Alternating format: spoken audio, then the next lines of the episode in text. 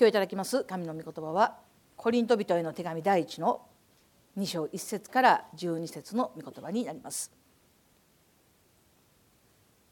開けられましたら私がお読みしたいと思います。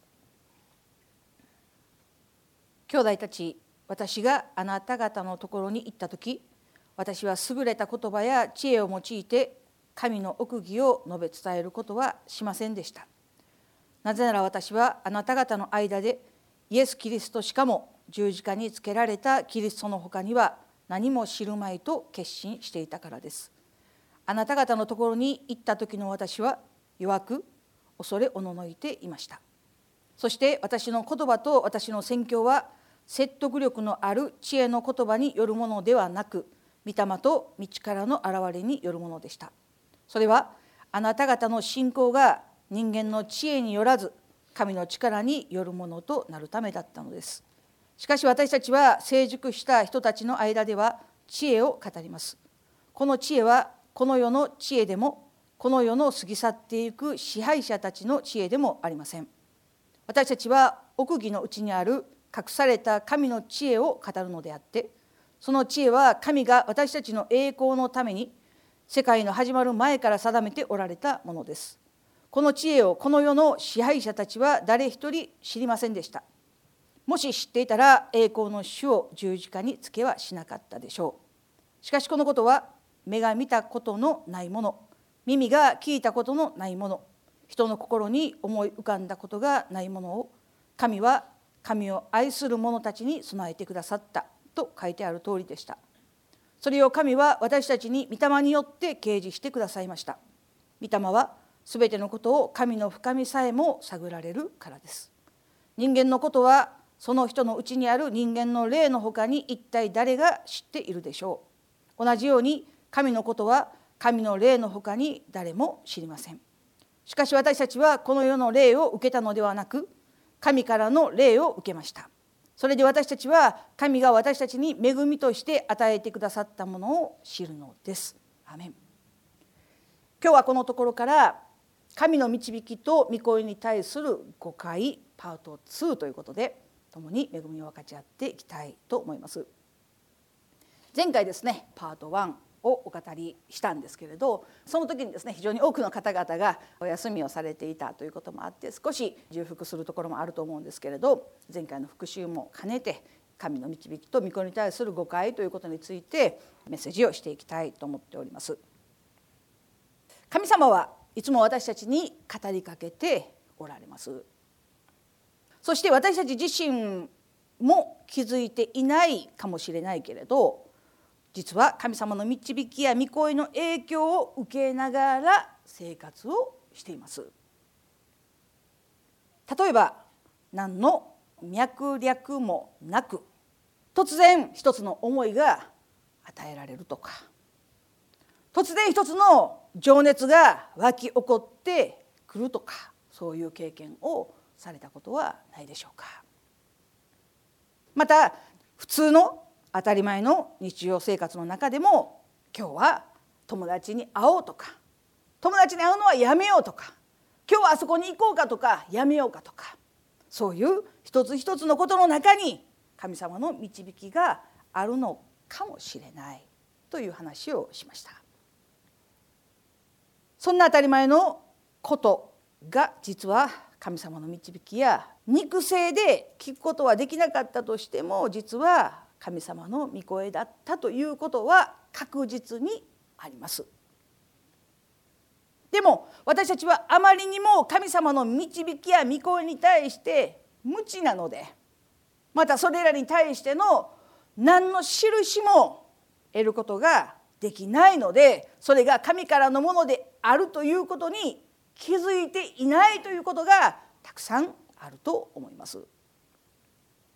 神様の御声や導きに対して無知であるということはサタンに対してもまた自分自身の思いに対しても無知で無防備な状態だということを知る必要があります。だからこそ私たちは神の導きとは何ですか？神の御声を聞くとはどういうことなんですかということをしっかり学んでおかなくてはいけないんですよ。そして私たちが神様の導きや御声に対して持っている誤解をまず解かなくてはいけないという話をしました誤解の一番目として神の導きや御声は内部情報を知るための手段ではありませんよということです。すなわち自分が欲しいものを得るためにこの道は右なんですか左なんですかと聞くようなものではないということです。もちろん私たちは迷った時には神様に祈るべきです。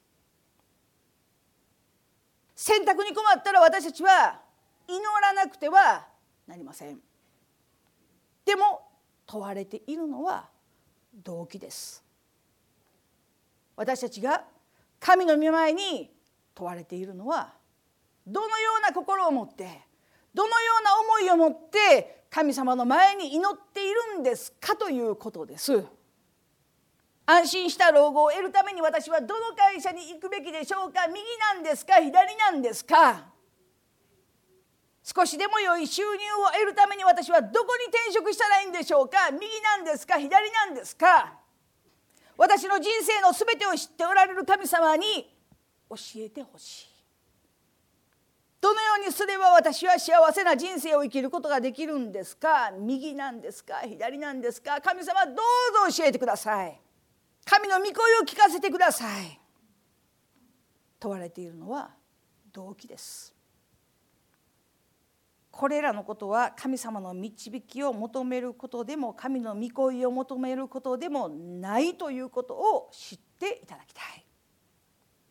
それは自分の欲求を満たすために神様を利用しているだけの行為です。祈っているようでありながら実は神様に祈っているのではなくて神様の能力が欲しい。情報が欲しい。だけであって。本当の意味で私たちは神様の御声をまた導きを求めているわけではないということをしっかりと認めるべきだと思うんですけれどアーメンでしょうか。もしそのような動機を持ちながら自分の欲を満たしたい自分の将来自分の人生どのようにすれば幸せになることができるんだろうかどのようにすればお金持ちになることができるんだろうかどのようにすれば自分の欲求を満たすことができるんだろうかそのような動機を持ちながらもし神の御声を聞きました神の導きを得ましたというならばそれが果たして神様からのものなのかということをしっかり吟味する必要があると思います。今お話ししたような導きや御声私はどうやったら幸せになれるんだろうか私はどうやったらお金持ちになることができるんだろうかそのような導き御声に対する祈りというのは聖書に登場する人々が求めていたものでは全くない。違います。だから私たちはサムエルのような心で祈る必要があるんです。彼は初めて神様の御声を聞いた時にこのように祈りました。主よ何なりとお言いつけください。私は従う用意ができて現代訳聖書です。主よ何なりとお言いつけください。私は従う用意ができております。私たちが神様に問う時また神様に聞くということはそれがどのような語りかけであったとしてもそれがどのような神様からの語りかけや導きであったとしても主よ私は従う用意ができています。どのような語りかけであってもどのような導きであっても私は従うことができます。心の準備も経済的なものも環境や状況も全てのことにおいて従う用意ができております。そのような心で祈る必要があるのではないかなと思いますよ。自分を整えていく必要があるのではないかなと思うんですけれどアーメンでしょうか。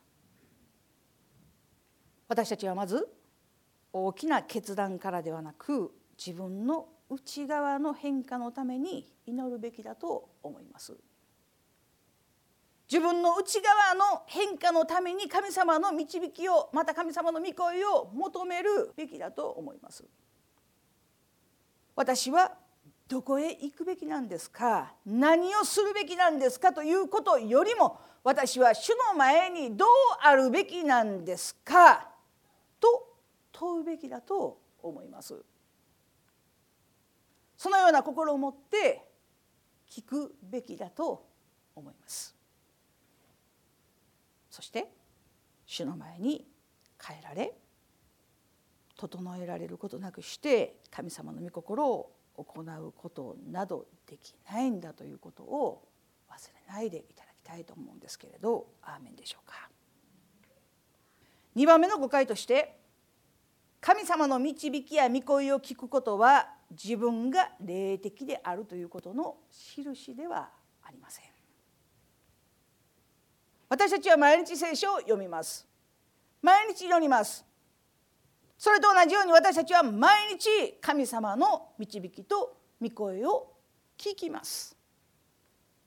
これは何ら特別なことではありません。前回もお語りしましたけれど神様は生きて働いておられるお方です。私たちと語り合いたいと願っておられるお方ですよ。私たちが聞く耳を持っておりまた従う準備ができているなら私はあなたと語りたいんですと私たちに語ってくださるのではないでしょうか。神様が私たちに語りかけられることは特別なことではありません。それは普通のことです。普通のことです。それなのに私は神の御声を聞くことができます。私は特別で霊的ない人です。と誇ることは愚かなことだと知らなくてはならない。それは恥ずかしいことです。愚かなことですそれと同じように神の御声を私は聞くことができます。毎日のように聞いています。だから私は霊的で特別な存在なんです。ともし思っている方がいらっしゃったならばそれは愚かな考えだということを知らなくてはならない。前回もお語りしましたけれどもし神様の導きや御声を聞くことが霊的な印なんです。それは私が霊的なものだからです。特別なものだからです。と思っているならその時点で霊に属する人ではなくて肉に属するものです。全ての誇り高ぶりは神から来るのではない。敵が植え付けるものです。でも私たちが特別であるということは事実です。私たちは特別な人です。パウロは聖書の中で語っています。あなた方は普通の人のように歩んではいけないって。特別な人です。でもそれは私たちが何かをしたからではありません。神様が一方的に私たちを愛してイエス・キリストを信じるものにしてくださった。そして神のことをしてくださって特権を与えてくださって御国を受け継ぐものとしてくださった。だから私たちは特別なものなんです。決して誇り高ぶるようなものではません。聖書はこのように語っています。コリント人への手紙の第一1章21節29節。神は宣教の言葉の愚かさを通して信じる者を救うこととされたのです。肉なる者が誰も神の見前で誇ることがないようにするためです。アメでしょうか？もし私たちが神の導きや御声を聞いて誇るというならばそれは果たして神からのものなのかということを問う必要があります。もっと正確に言うならばそれが神様からの導きや御声であったとしても受け取るものの準備ができていないということのために神の導きや御声が有益に働いていないというケースがありますそれは確かに神様からのものでした。私たちに対して語られた神の御声でした。導きでした。でも私たちが未熟なのでそれを正しく受け入れる知識がないので知恵がないので反対にサタンが働く機会となってしまうというケースがあります。神様の御声を聞くとか神様が導かれたとかということに対してなんとなくなんとなく抵抗があるのはこのことのためですよ。神様のものであるかサタンからのものであるかという以上に受け取る私たちが神に整えられた器として用いられているのかどうかです。そうでないとせっかく神様が与えてくださった良いものがサタンによってすり替えられてしまう可能性があるからです。重要なことは？神の導きや御声は聞くことに目的があるのではありません。私は神の御声を聞きました。すごいです。素晴らしいです。ということにその目的があるのではなくて聞いて従うことに目的があるということを忘れてはならないんですよ。聖書は何度も何度も教えています。聞くだけの人になってはならないって。私たちは聞いて行うものになりたいと心から願うんですけれどアでしょうか。一つ言えることは本当に神様からの御声を聞いた者は必ずと言っていいほどへりくだらざるを得ないということ。本当に神様からの御声を聞いたら誇り高ぶるなんてとんでもないみんなへりくだります。神の御言葉の前に神の御声の前にみんなへりくだります。自分の罪深さのゆえに神の清さのゆえに私たちは神の前にへりくだります。それが神の導きや御声を聞くということの意味です。そして今日はその続きですけれど3番目神の導きや御声を求めることは受け身になることではありません誰でも新しいことを始める時や環境が変わるということには勇気がいるものです。ですよね。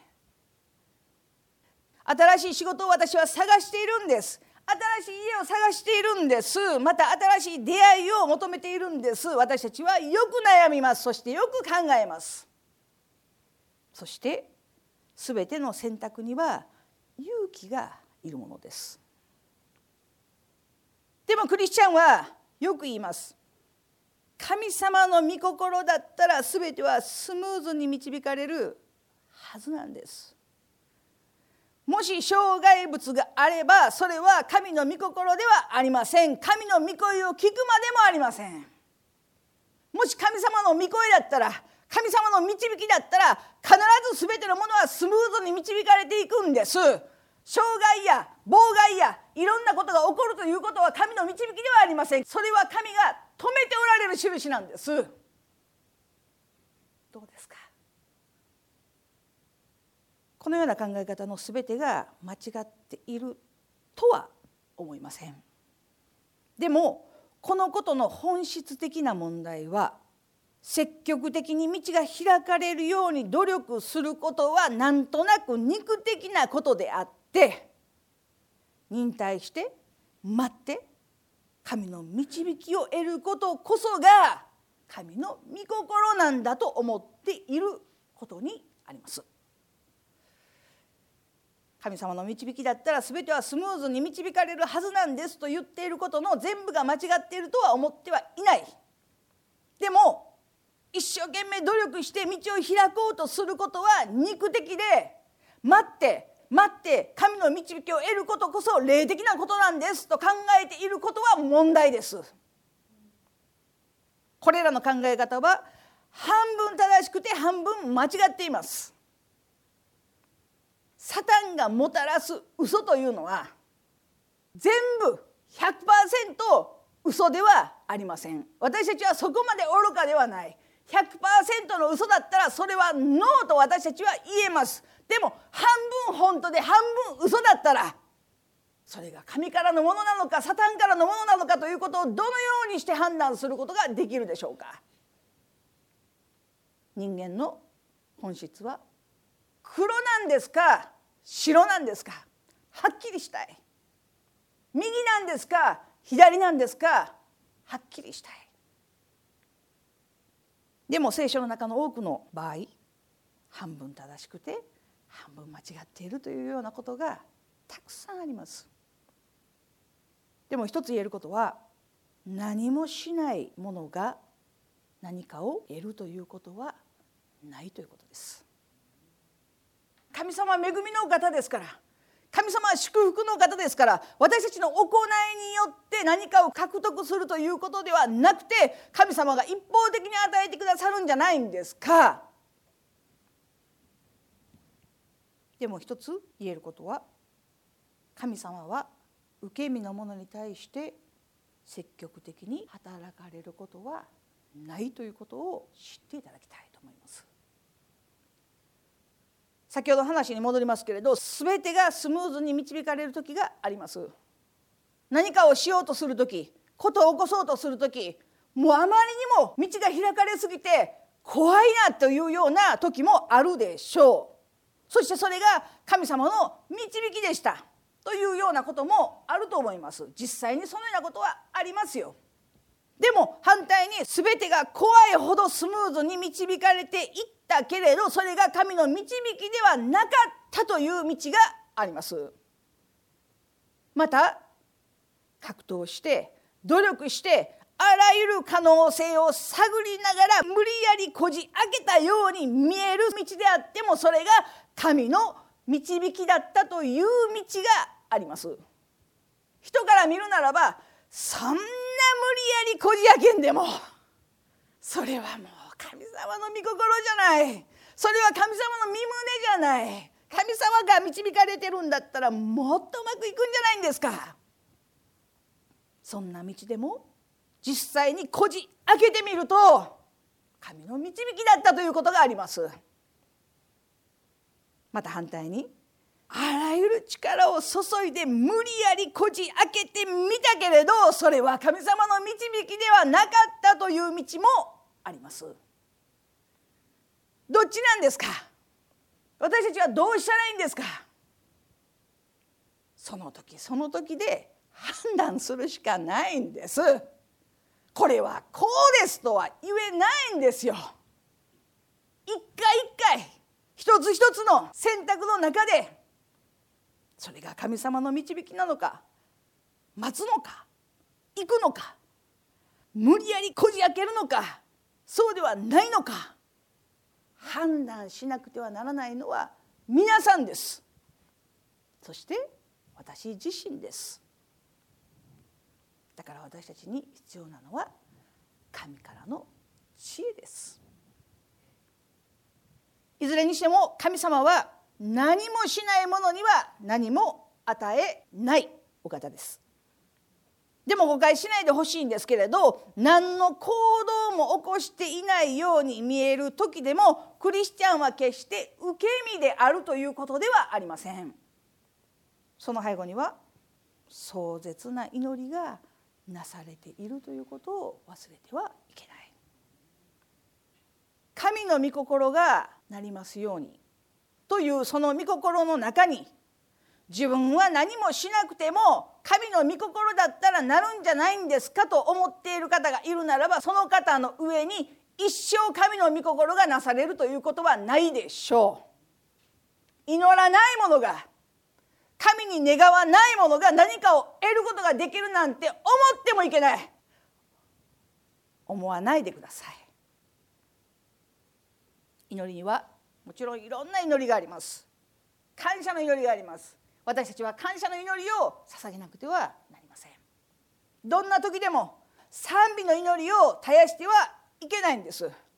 人々を取りなす祈りをしなくてはならない。そして戦いの祈りが時には必要なこともあるでしょう。打ち破りの祈りが必要な時もありますよ。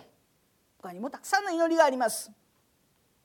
私たちは何もしていないようでも決して受け身な存在ではありません。私たちは日々戦っています。日々祈っています。そして私たちの口から決して祈りを絶やしてはいけない。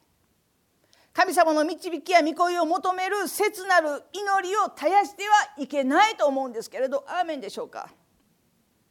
聖書の中には長地の女が紹介されていますけれどこの長地の女はあらゆるところで医者に見てもらいましたけれど全部の財産を失っただけで彼女は癒されるということがありませんでした。でも彼女は思いました。イエス様の衣の房にでも触りさえするならば私は癒されるのではないだろうか。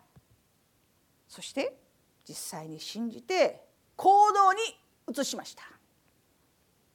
重い皮膚病に侵されている人たちは大声を張り上げてイエス様を呼び止めました。ダビデの子イエスダビデの子イエスどうぞ私たちを憐れんでくださいって。重い皮膚病を患っている人々が前に出るということがどういうことなのかということを彼ら自身はよく知っていた。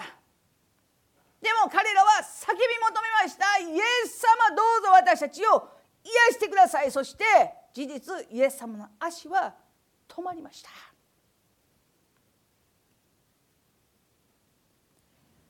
街道司のヤイロはローマに属するものでありながらその主従関係にあるユダヤ人であるイエス様のもとに行って自分の娘を癒してほしいとひれ伏して頼みました。これがどういうことかということはヤイロは分かっている。ローマ人は分かっている。ユダヤ人は分かっています。ローマの国籍を持つ者がユダヤ人にひれ伏すなんて考えられないことですよ。でも街道司のヤイロはユダヤ人であるイエス様に癒しを求めました。誰一人受け身であることが神様の御心だなんて考えもしなかった。無茶なことです。無理やりです。そんなことしていいんですか？というようなことです。でも彼らにはその道をこじ開けてでもイエス様に会いに行くという選択しかなかったんですよ。誰一人？主の御心がなりますようにと言って何もしないという人は一人もいない。一人もいませんでした。私は考えました。もし長地の女が受け身な人だったらどうなっていただろうか。主の御心であるならば主の身胸であるならば主は私の家の前の道を通ってくださるのではないだろうかと考えていたかもしれません。そしたら私はイエス様に言ってみよう。だって私長地の女ですから人前に行くことなんてできないものですからイエス様が来てくれないときっと長地の女はそのように考えたのではないでしょうもし重い皮膚病の人々が受け身だったら主の御心であるならばきっと素晴らしい特効薬が販売されて私たちのもとに送られてくるんじゃないんだろうか。新しい皮膚病に効く薬が発明されました。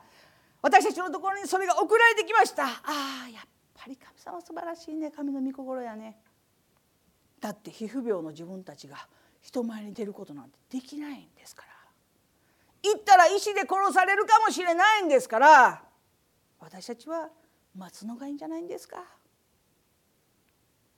街道司のヤイロがもし受け身になっていたらもし神様の御心であるならばローマはユダヤ人に屈服して私がイエス様のもとに行きやすくなってから行こうと思っていたかもしれない。だってローマ人であるしかも街道司という地位にある私があのユダヤ人である奴隷のようなユダヤ人であるイエスにひれ伏して拝むなんて周りの人が一体何て思うだろう。もう自分の立場も名誉も全てを失うかもしれない。いやいやそんなことは神の御心ではありません。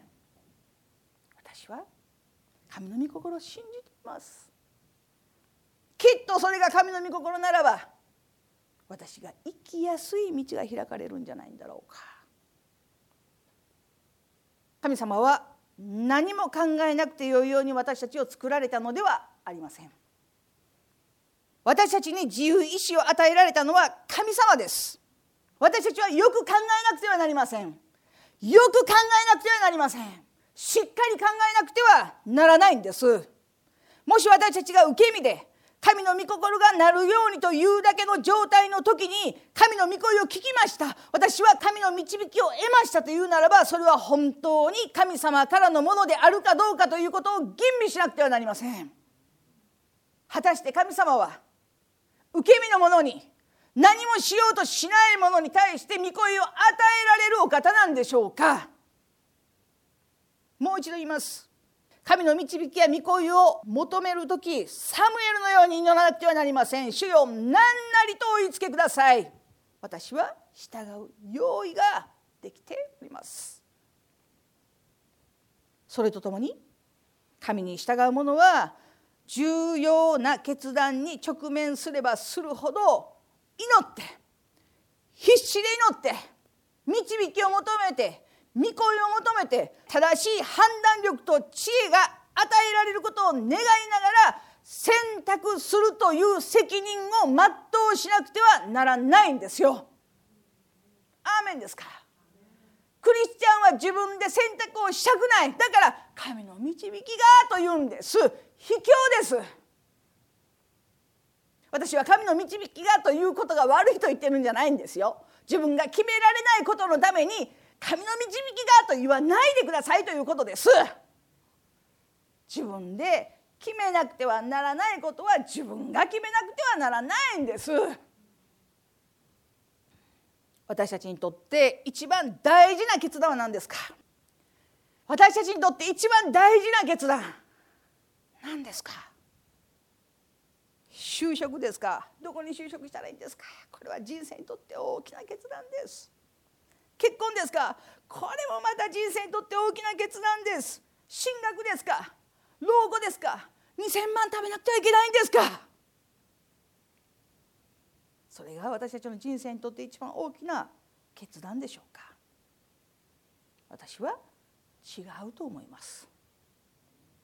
私たちにとって一番大きな決断は魂に対する決断です。その決断に対して聖書は何と言っているでしょうか。テモテの手紙の第24章2節の御言葉の中に御言葉を述べ伝えなさい。時が良くても悪くてもしっかりやりなさい。と聖書は教えています。御言葉を述べ伝えなさい。いや神様の身旨だったら話しやすい雰囲気になるんじゃないんだろうか。聖書を教えています。時が良くても悪くてもしっかりやりなさい。いや今私問題があって悩みがあって苦しみがあって人に福音語っているような余裕ないんです。余裕の話ではありません。時が良くても悪くてもしっかりやりなさい。いや私は今仕事も他のことも家のことももういろんなことやらないといけないから時間がないんです。時間の問題ではありません。御言葉を述べ伝えなさい。時が良くても悪くてもしっかりやりなさい。私たちがしなければならない決断は何ですかこの御言葉に対して魂の救いに対して「はい主よ私は従います。何なりとお言いつけください」という信仰です。魂よりも大事なものがどこにありますか？全世界を手に入れるよりも尊いものそれが魂です。もし私たちが手に入れたいものがあるならば主は言われます。しっかりやりなさい。癒しが必要ですか？しっかりやりなさい。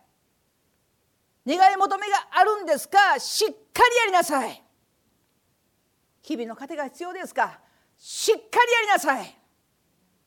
中途半端で受け身で責任も持たないそのようなものに対して神は語られます。しっかりやりなさい。イエス様言われました。私にはあなた方の知らない食べ物がありますって。弟子たちは何のことを言ってるのか全然分かりませんでした。自分たちのいない間にイエス様は何か食べられたんだろうか。そのように思ったと聖書は語られています。そして主は再び言われました。私の食べ物とは私を使わされた方の御心を行いその技を成し遂げることなんですよって。どういう意味か分かりますか？私の食べ物食べ物って何ですか？自分を生かすものです。力になるものです。エネルギーです。私たちの力の源は何ですか？エネルギーの源は何ですか？教会に来て御言葉を聞くことですか？違う。教会で一生懸命礼拝して賛美して祈ることですか？違う。もちろんそれはそう。でも違う。私たちの力の源は私を使わされた方の御心を行いその技を成し遂げることです。私に与えられている責任を全うしその御心を成し遂げることです。今置かれている状況環境の中でしっかりと向き合い乗り越えることです。それが私の力の源ですとイエス様は言われた。それが私の糧なんですって。何年も何十年も教会に来て熱心に聞いて熱心に賛美してそれでも変わらない人がいます。変われない人がいます。なぜ？私の食べ物とは私の力の源とは私を使わされた方の御心を行いその技を成し遂げることですということがなされていないからです。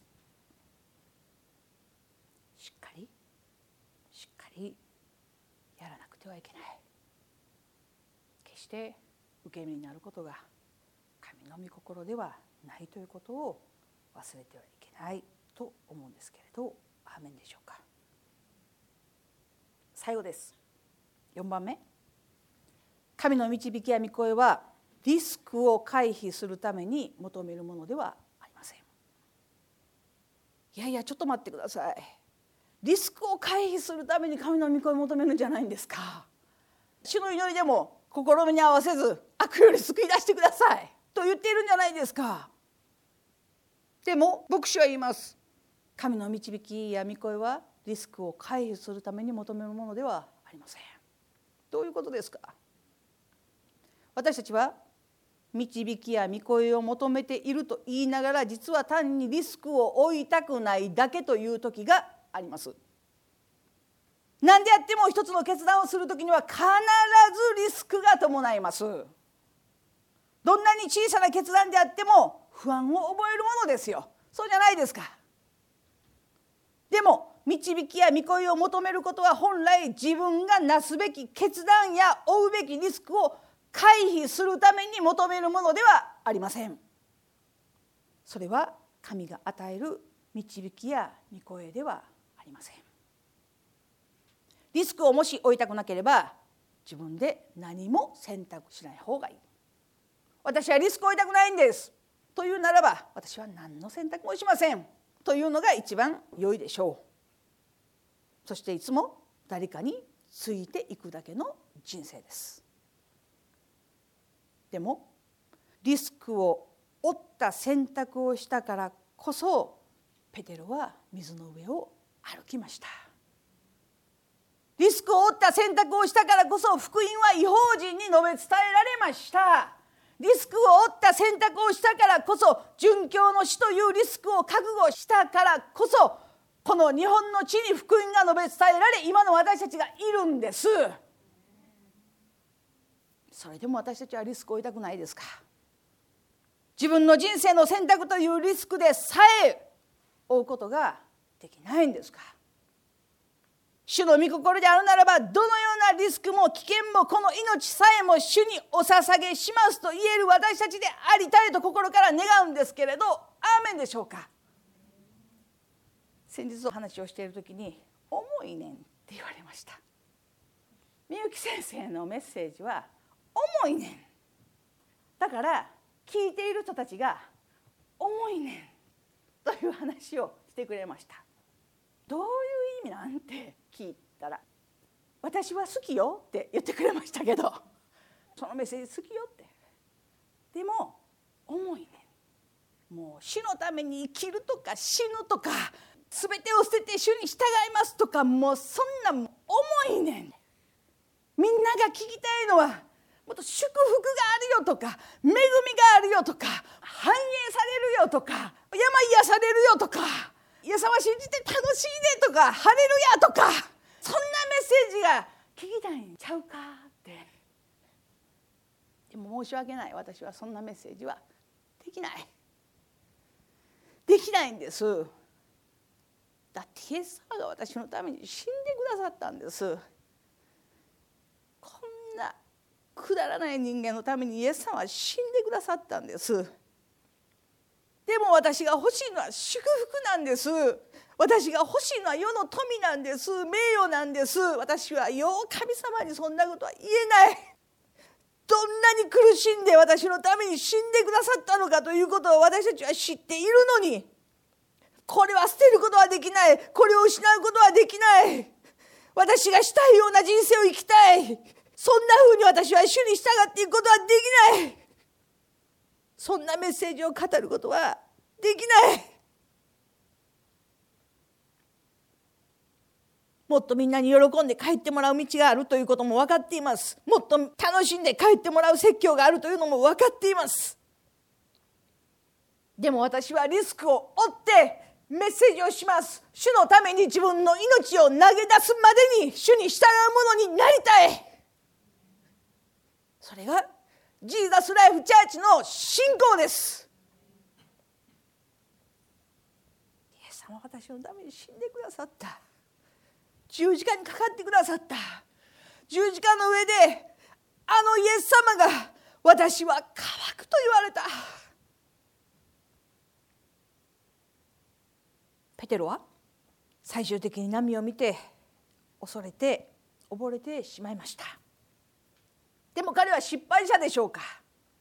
決してそうではありません。本当の失敗者はリスクを恐れて何もしない人たちのことです。決して船から出ようとしない人たちのことです。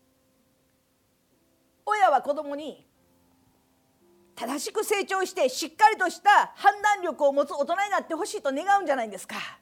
自分で自分のことを決められるような大人になってほしいと願うものじゃないんですか。でもその成長の過程で一度も自分で決断したことがないんです。どんな時でもどんなことでも逐一親から指示されるとしたならばどうして判断力のある大人になることができるでしょうか？無理です。言われたことしかできない大人が出来上がるだけです。忘れないでいただきたいんですけれど。神様が私たちを導き御声を聞かせるのは私たちが正しく生きるようになるためではありません。もう一度言います。神様が御声を聞かせ導きを与えるのは私たちが正しく生きるためではない。神様が私たちを導き御声を聞かせるのは神様が願っているような私たちになるためです。個性とは選択を重ねていくことによって作られていくものです。それが間違っていても正しかったとしても自分で決断をしたということが人となりを形作っていきます。だから決断をする時一つ一つの選択肢を選んで並べてよく考えるべきです。それらを通して光り輝くような個性が形作られていくんです。主にある個性です。この人は何か違うねと言われる個性です。そして私たちが選び取ったものを見て私たちは自分自身を知るようになります。私が本当に大事にしているものは何なんですかということを知るようになります。私が選び取ったものは全なんですか？それとも主の御心なんですか？私が選び取ったものは主にある貧しさなんですか？それとも世にある富なんですか？私が選び取ったものは世の人々からの行為なんですか？それとも主に従うことによる迫害なんですか？私たちは自分が選び取った選択を通して自分が本当に願っているものは何なのかということを知るようになります。そしてその選択によって私たちが本当に聞きたいのは神様の御声なんですか？それとも自分の欲を満たすものなんですかということを知るようになります。私たちはロボットではありません。AI ではありません。私たちは自由意志を持った人間です。そして神様に愛されたクリスチャンです。自分がクリスチャンですという時誇りを持ってください。キリストに愛されたものです。イエス様が私のために死んでくださったそれほどまでに愛されたものです。裁き合わないでください。判断しないでください。神に愛された人々です。神様の御心であればリスクを恐れないで責任を負う覚悟を持って選択することのできる人間になりたい。そんなクリスチャンになりたいと思います。そして主の心にかなうものとなるために主の御声を切に切に願い求めるものになりたいと心から願うんですけれどアーメンでしょうか。お祈りいたします。イエス様ありがとうございます。あなたの尊い皆がめます。今日ともに御言葉を分かち合うことができたことありがとうございます。主どうぞ。あなたが願っておられることの一つでも二つでも一人一人の心にしっかりととどまり主に従うことのできる私たちとして主をどうぞ作り変えてくださいますように心からお願いいたします。